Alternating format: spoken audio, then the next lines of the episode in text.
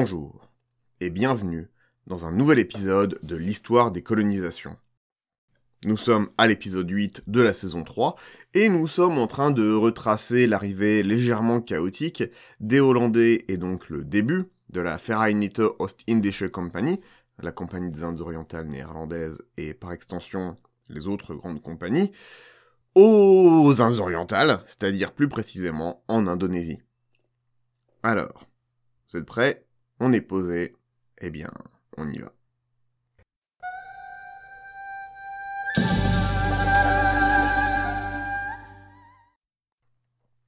Dans le dernier épisode, nous avions suivi le voyage de Cornelis de Houtman, navigateur hollandais, vers le détroit de la Sonde, en Indonésie, plus précisément vers le sultanat de Banten, une des grandes puissances régionales.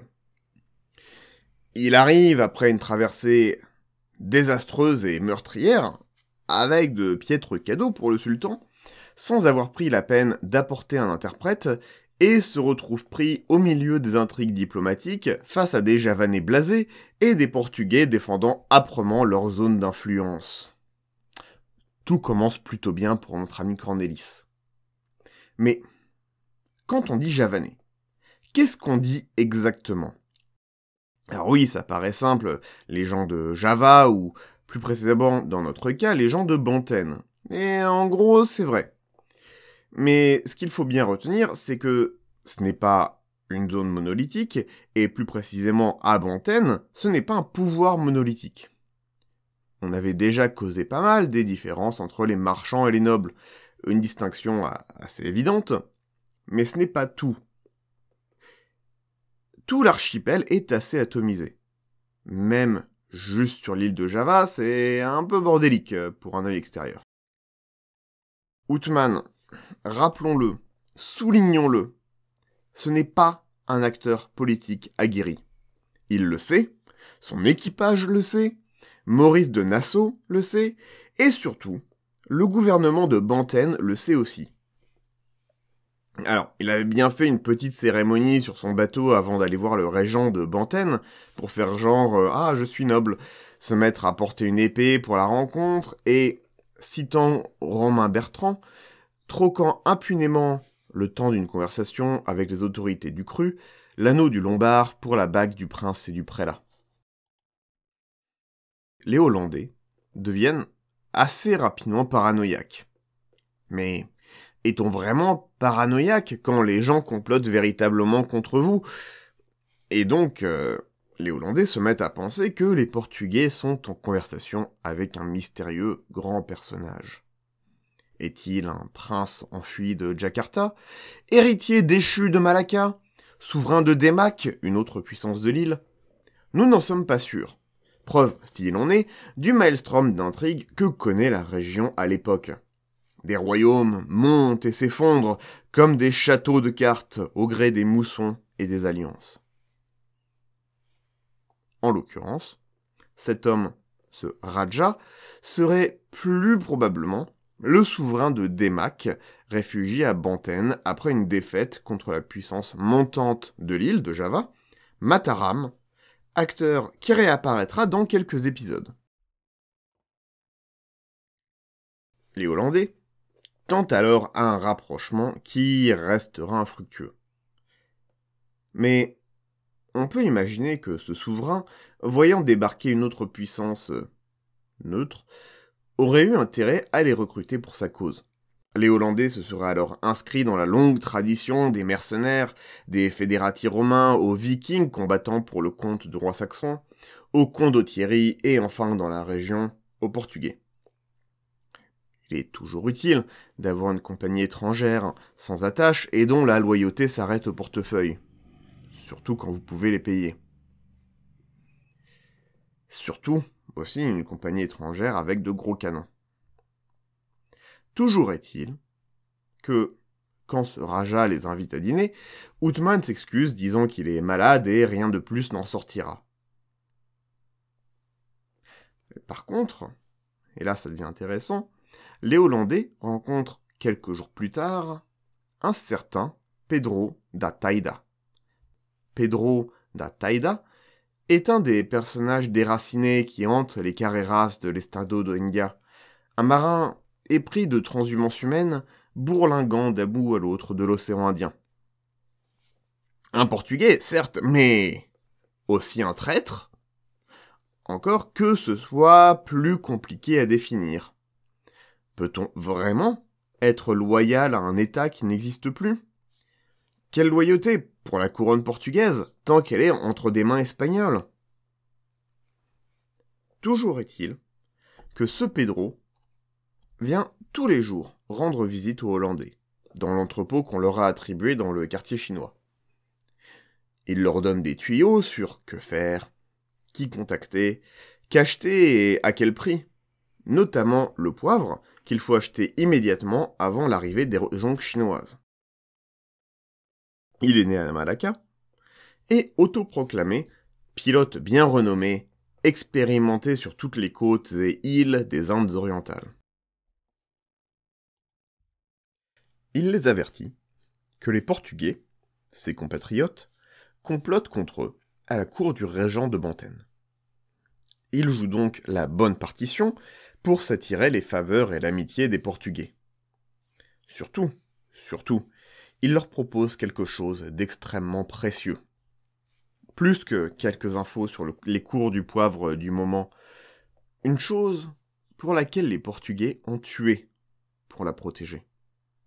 Il leur promet une carte de l'archipel avec les îles et les côtes. De quoi installer un empire.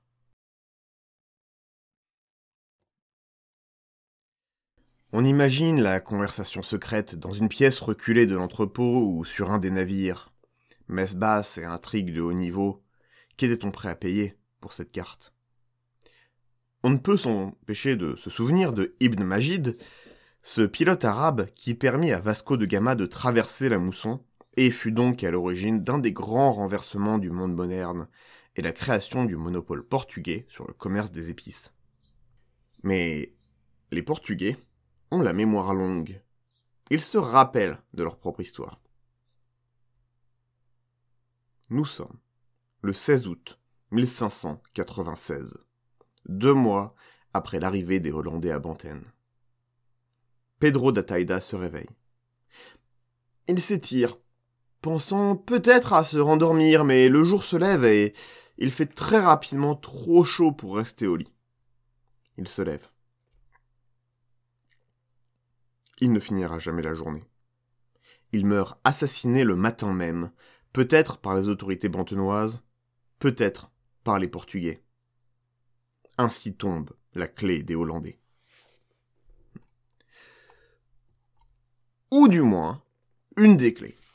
Les archives nous montrent qu'il n'était pas seul. Une foule de Portugais marchands missionnaires fit tout son possible pour aider les Hollandais par appât du gain ou acte de résistance face à la mainmise espagnole, assez proche, car aux Philippines. On ne le saura jamais, même si l'appât du gain est souvent un moteur puissant. Virtus post numos, la vertu après l'argent. Les Hollandais, en tout cas, s'en désolent. D'après eux, si celui-ci était demeuré en vie il nous aurait appris les plus grands secrets des pays de l'Inde orientale. Je cite Romain Bertrand pour ce qui arrive après. L'ambiance est dès lors à la méfiance. Les Hollandais ne se rendent plus en ville qu'exceptionnellement par petits groupes et s'alarment du moindre incident. Là, on voit que des Hollandais déjà nerveux atteignent un point critique. Il ne faudra presque rien pour que tout explose. Au motif que le régent ne leur a toujours pas livré un chargement de poivre réglé comptant d'avance, Outman menace de mettre par l'artillerie le feu à la ville. Oubliant toute prudence, il prononce même plusieurs autres rudes paroles.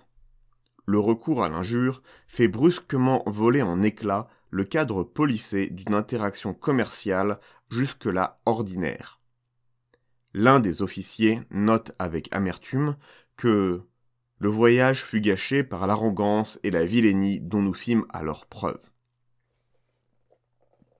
Dans la grande tradition du cru, on sort les canons pour tenter de débloquer la situation.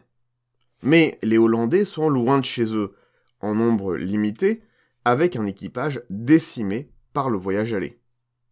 De leur côté, les Banténois ont une vraie armée, des fortifications et une artillerie. Outman a donc peut-être été un tout petit peu vite en besogne. Le régent prend les devants. Pour éviter que les Hollandais ne saccagent le port et ne se servent sur la bête dans les navires déjà chargés, notamment des navires portugais, il fait arrêter Outman. Honnêtement, si c'est possible de mieux souligner le rapport de force, je ne sais pas comment. Le Samoudri de Calicut un siècle auparavant n'avait pas réussi, n'avait pas pu arrêter Vasco de Gama. Or là, au premier signe de trouble, Outman se retrouve en prison. Tu vois, le monde se divise en deux catégories. Ceux qui ont un pistolet chargé et ceux qui creusent. Toi, tu creuses. Les Hollandais arrêtent l'interprète du régent en vengeance slash compensation. Mauvaise idée. Le régent pète un câble et pendant une ébauche de négociation, se lève de table et promet que si l'interprète n'était pas revenu avant le coucher du soleil, il nous ferait tous mourir. Alors, je ne suis pas un expert en négociation ou en diplomatie, ni même en commerce des épices, mais quand on en est là, j'aurais tendance à dire c'est que en général la négociation ne s'est pas très bien passée. Les Hollandais s'enfoncent dans la paranoïa, bombardent des jonques, bombardent le port, sans réussir à faire un impact clair sur le moral ou les capacités bantenoises, à l'opposé du siège de Calicut par les Portugais un siècle auparavant, qui avait fait plier le Samoudri. Si on peut encore insister sur le rapport de force, les prisonniers hollandais, bah, ils sont pas considérés comme des grandes menaces en fait. Ils sont autorisés à se balader dans la ville, probablement avec une escorte, mais quand même. Ils sont pas enfermés dans un donjon, chaîne aux pieds, nourris au pain dur et à l'eau croupie. Ils ont le droit de se balader. Ce n'est pas rien, c'est limite un manque de respect pour Outman. Personnellement.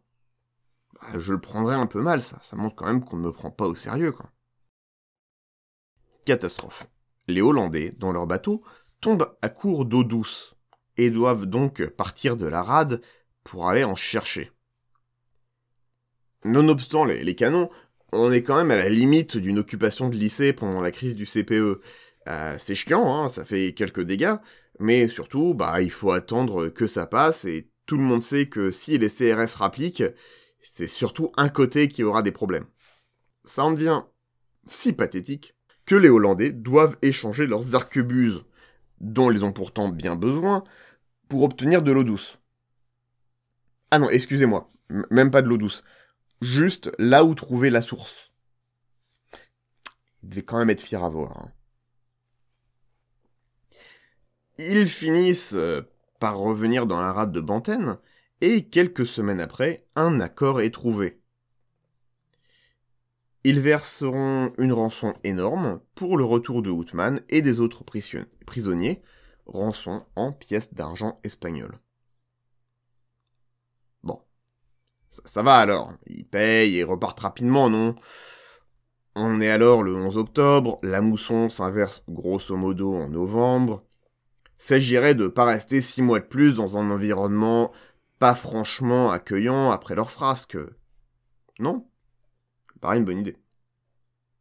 Mais, mais, le 24 octobre, arrive l'ambassadeur portugais de Malacca.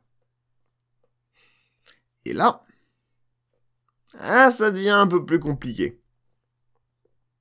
L'ambassadeur verse un pourboire conséquent au régent pour qu'il arrête de commercer avec les Hollandais, ce qui doit donc inclure eau et nourriture, pourtant nécessaires avant leur grand voyage de retour.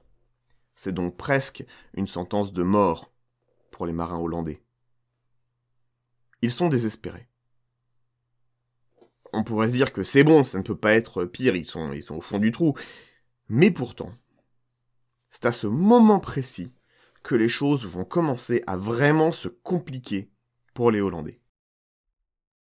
Ils attaquent une des jonques portugaises chargées d'épices.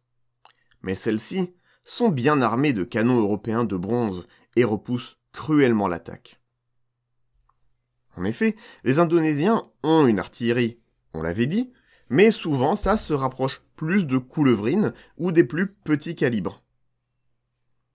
Là, là, on parle de bombarde, donc un canon assez court, mais très large, dévastateur en courte portée, par exemple dans une rade. Ça surprend.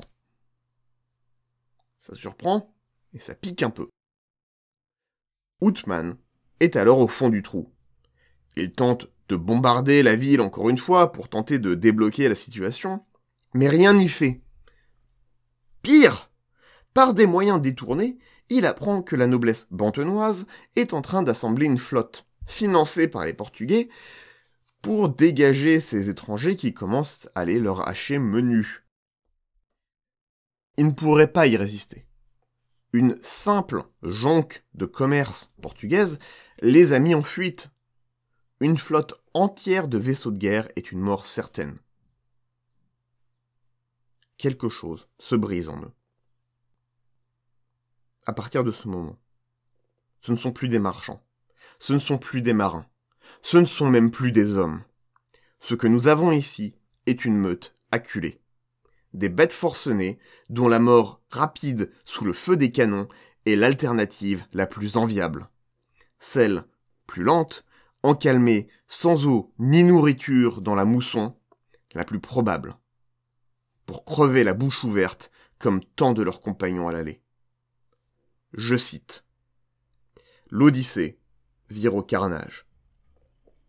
La tentative d'abordage d'une jonque convoyant du riz et du poisson se solde par sept morts côté javanais et cinq blessés graves, victimes de fléchettes empoisonnées côté hollandais.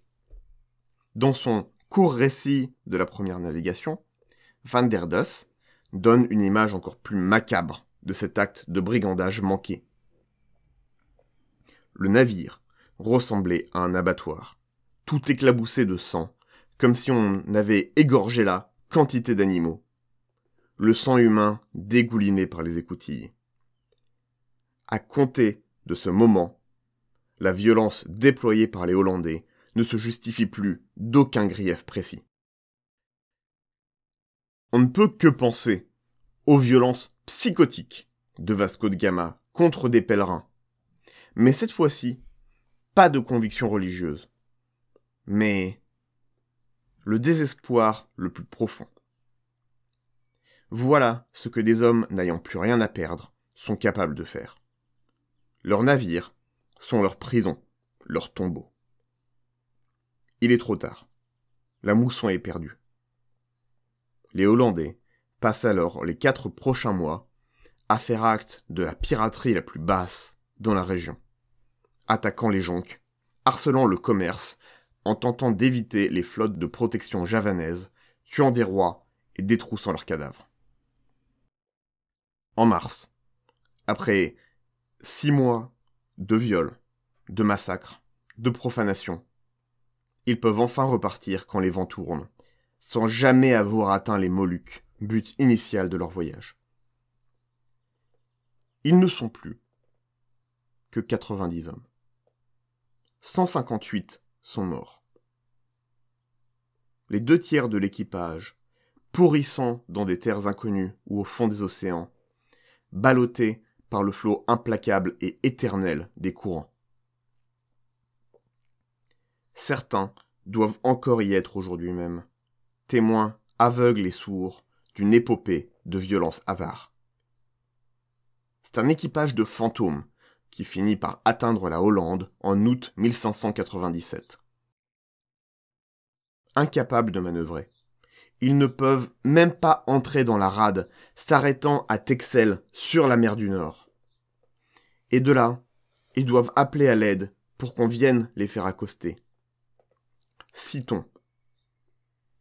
Et en guise de cris de joie ou de chants de bienvenue, c'est le fracas d'une tempête qui les accueille à leur entrée au port. Qu'en dire Qu'en penser Finissons sur une dernière citation.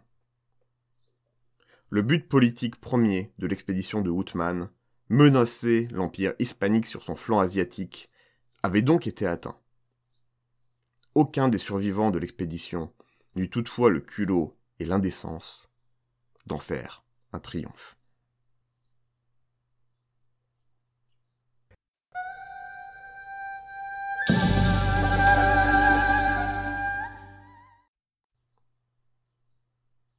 Dans le prochain épisode, nous verrons les conséquences de ce premier voyage, et notamment la folie entrepreneuriale qui éclot en Hollande et aux Pays-Bas à ce moment-là. Merci d'avoir écouté, et à bientôt.